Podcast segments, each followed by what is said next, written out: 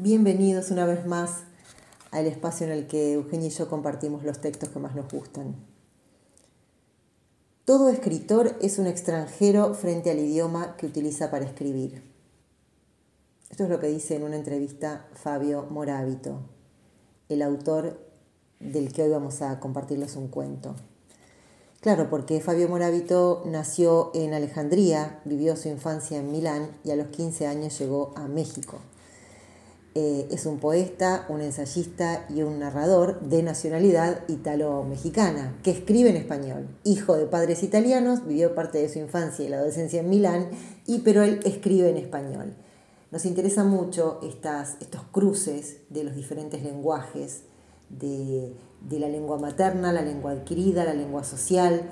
Bueno, nos parece que Fabio Morábito hace un excelente mix y se expresa de una manera muy particular eh, él es eh, poeta, es ensayista, es cuentista, eh, es novelista, ha recibido infinidad de premios y da, nos, gusta muchísimo cómo, cómo cuenta el mundo hoy. Así que acá les compartimos un cuento de él. Empezaba a principios de junio, a veces antes, a veces después, como sea, no era nada agradable estar jugando en casa de un amigo y de pronto, un segundo después de que él se hubiera marchado al baño o a la cocina por un vaso de agua, ver salir del cuarto de al lado a su madre toda desnuda y disponible. Había que enfrentársele, sin ayuda de nadie, pues casi siempre la madre se encerraba con uno en la habitación asegurando la puerta con el pasador. Nos habían enseñado a golpear a las madres en el pecho, en la cabeza y en el bajo vientre, pero había madres robustas, otras flexibles como venados y otras gordas que trataban de aplastarlo a uno hasta que se rindiera y se prestara a sus caprichos. Caer en poder de una madre significaba quedar apresado en sus garras todo el mes de junio. Del atardecer en adelante había que tener cuidado con las que seguían apostadas sobre los árboles. De ordinario andaban desnudas encaramadas en algún tronco con los senos hinchados, y los niños se divertían lanzándoles objetos filosos con sus resorteras. Si alguna mostraba la intención de bajar, la gente se retiraba hacia la acera de enfrente y desde ahí observaba el descenso de la madre, que invariablemente tenía heridas y cortaduras en todo el cuerpo a causa del restregamiento con la corteza.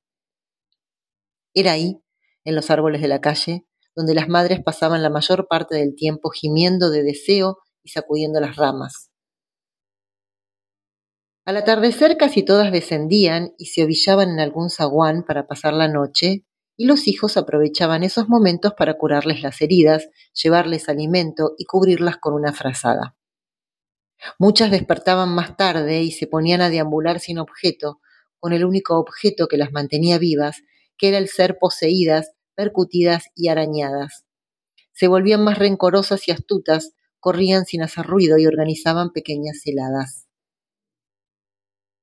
Era frecuente oír al amanecer, provenientes de algún terreno baldío o de un edificio en construcción, los jadeos de las madres que sometían a sus presas. Uno podía acercarse con toda tranquilidad porque una madre que ya tenía su presa no representaba ningún peligro. La víctima, un oficinista, un obrero, atenazaba entre los grandes muslos, se retorcía como se retuerce un gusano en el pico de un pájaro. La madre hacía con él lo que quería durante todo junio.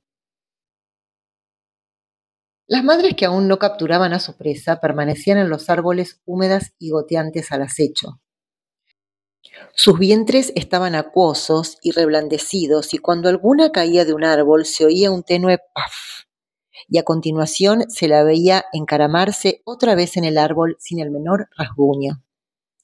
A veces se dejaban caer a propósito para aplacar su fiebre, y ahí en el suelo, blandas y calientes, sobre el asfalto de la acera parecían desechos dejados por la resaca del mar. Ese completo abandono encendía a los hombres que se estremecían al verlas. Unirse a una madre en ese estado era verdaderamente tocar el fondo de lo vulgar y ruin, y a las madres le bastaba una mirada para reconocer a los que habían caído en otros años. Sabían cómo tratarlos. Les ordenaban que reptaban hasta sus pies, y ellos obedecían lastimosamente a la vista de todos sin poder contenerse. Un seco golpe de talón en la nuca o en el cuello era toda la recompensa que recibían esos desgraciados.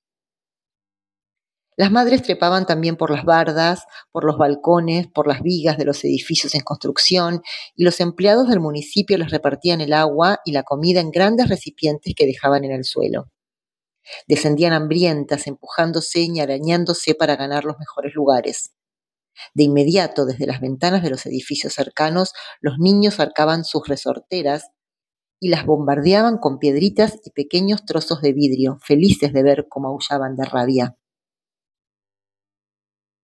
A fines de junio las madres se iban apagando y resecando, y poco a poco, una tras otra, se dejaban arrastrar hacia sus hogares. La ciudad entraba en un estado de recogimiento eclesiástico. En las casas, los hijos y los maridos lavaban lentamente a las madres, limpiaban sus heridas y vigilaban su sueño, que a veces se prolongaba cuatro o cinco días seguidos. Todos caminaban respetuosamente de puntas para no despertarlas. Las habitaciones permanecían en penumbra para que descansaran lo mejor posible y hasta los animales domésticos guardaban una compostura insólita. Las oficinas y las fábricas trabajaban al mínimo para permitir el cuidado más esmerado de las madres y casi nadie salía para algo que no fuera a comprar provisiones y medicamentos.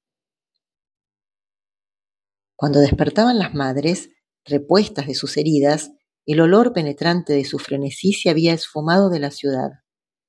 Se las volvía a ver trajinando en los balcones, unas en bata y otras ya vestidas para bajar al mandado, Ahí estaban otra vez, sacudiendo las sábanas y regando las plantas o gritando alguna advertencia a sus hijos que se marchaban a la escuela. Las chimeneas de las fábricas volvían a echar humo a toda capacidad, los tranvías chirreaban en las curvas y la gente discutía y se peleaba al menor roce. Hasta los perros callejeros iban con más ánimo a sus asuntos. El estruendo acostumbrado llenaba la mañana y nadie parecía acordarse del desorden y la angustia de los días pasados. Nadie comentaba nada. Solo en los árboles, en los que habían morado las madres húmedas y furiosas, ahora pendían, maduros, los grandes frutos del verano.